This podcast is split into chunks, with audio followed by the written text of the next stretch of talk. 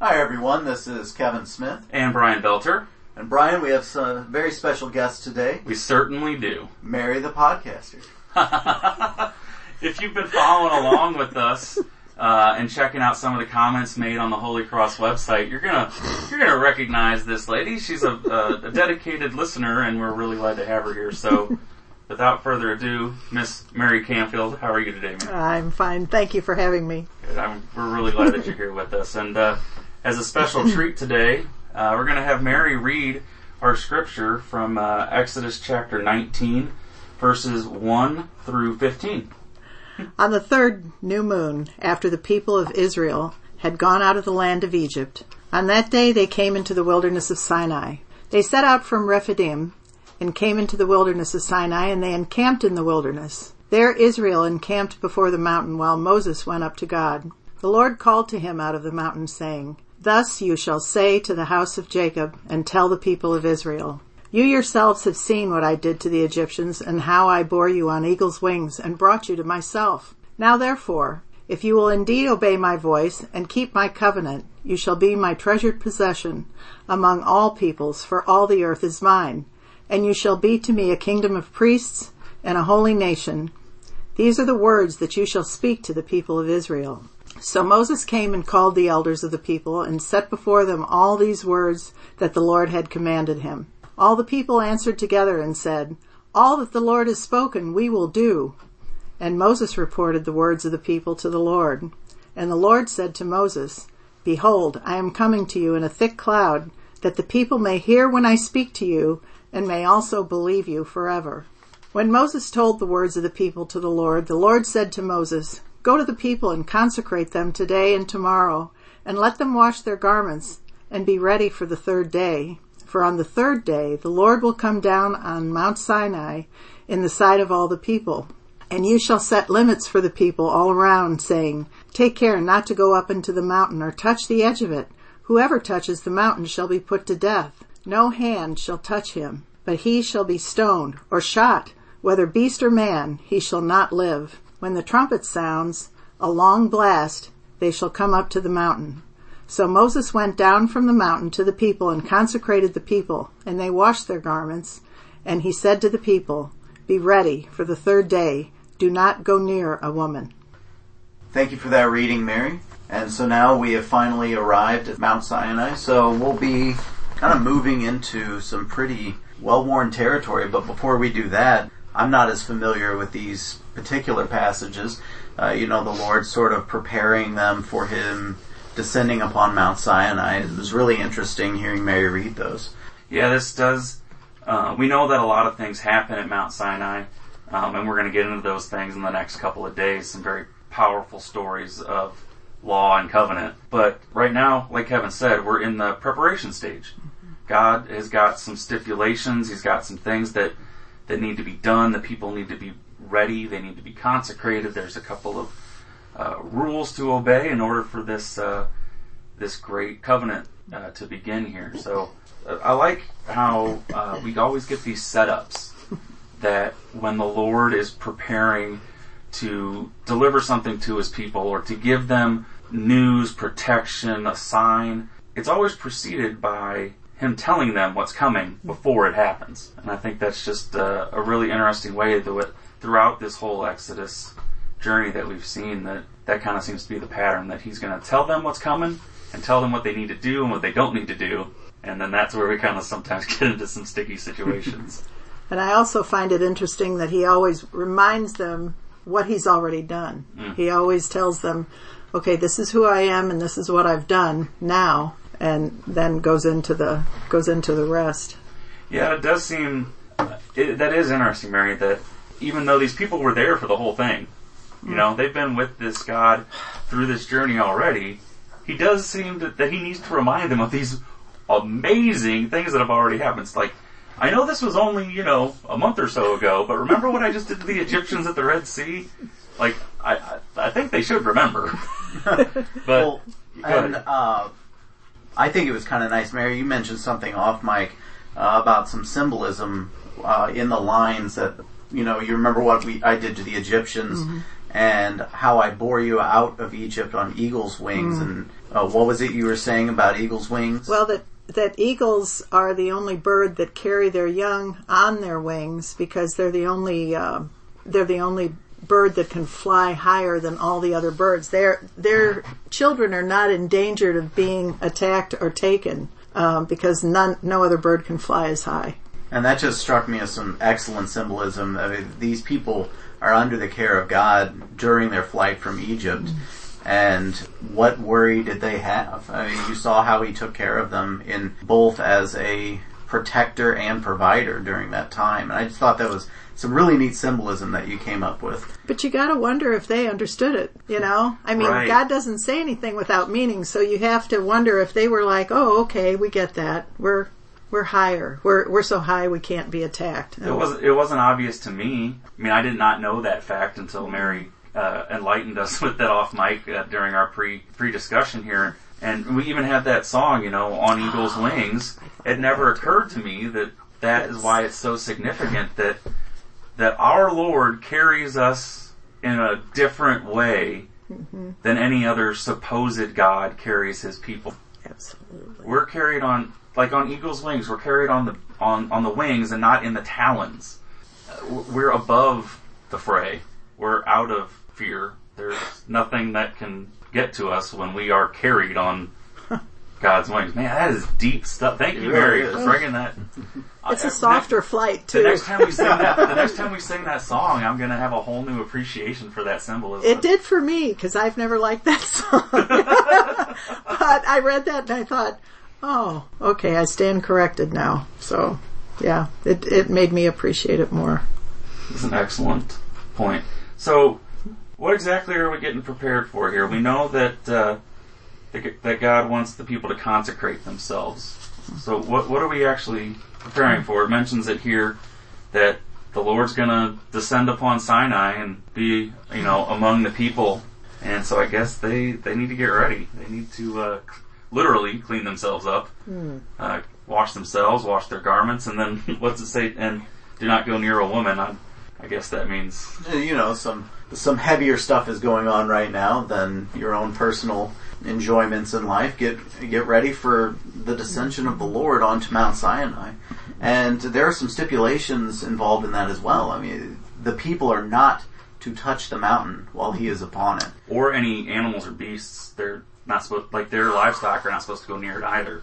Right. So I mean, there's they're building up that fence, that hedge around this. Uh, I guess this holy spot that is about to become. Because God's about to speak to them, they have to prepare themselves to even hear God speak, which that that's pretty overwhelming. His word is so powerful, but that everything it, that he touches is um, is holy. Yeah, I particularly like the line, uh, and the Lord said to Moses, Behold, I am coming to you in a thick cloud, that the people may hear when I speak to you, and may also believe you forever. So it's also, I mean, obviously there have been signs that Moses has performed saying these are from God. God is instructing me. And in this instance, God is, he's also saying maybe there might be a couple of these folks who aren't entirely certain that you yourself are performing these acts rather than me. And now God mm-hmm. himself is going to speak to the people and say, mm. I've been behind it the entire time, uh, in case any of you have it, had any doubts. It's a great observation, Kevin, because we we have like you just said, we've seen mm. we've seen and heard God speak to Moses, but the people are now going to be able to witness that. I guess that's one of those things of the of, mm. You we doubt until we see or hear. I mean, Moses is a great man, and I'm certain that there are people who were probably amongst the Israelites who might have been saying to themselves, we need to worship this man and the things he has done for us, and he's simply being modest, saying that his power is coming from God. So, I don't know, that's, we don't know the hearts and minds specifically, but I feel like that would probably happen.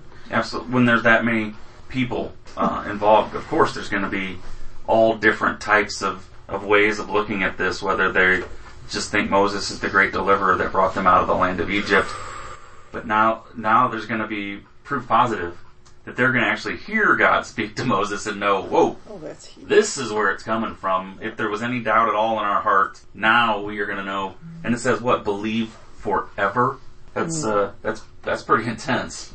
That tells you it's going to be quite a quite a journey, because forever is a long time, and he's an old man. That's true. That's true.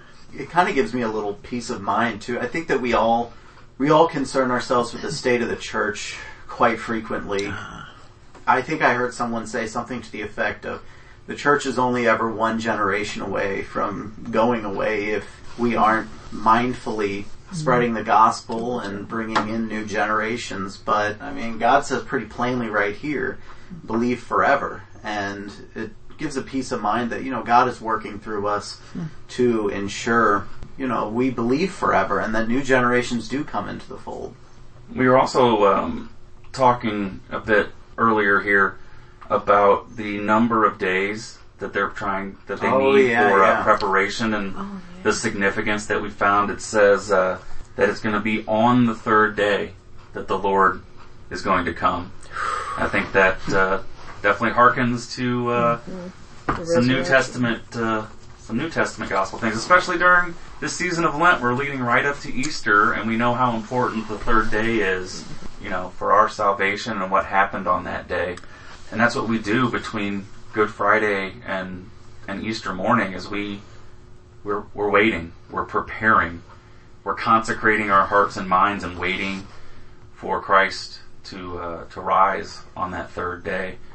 I don't think it's just coincidence that that's the the same amount of time that, that the Lord lays out here in Exodus for the people to prepare themselves for His coming.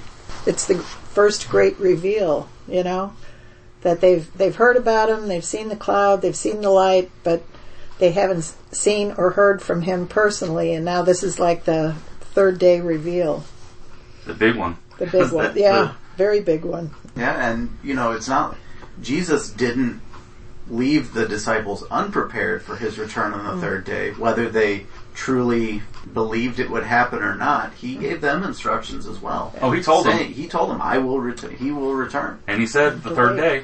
He said it.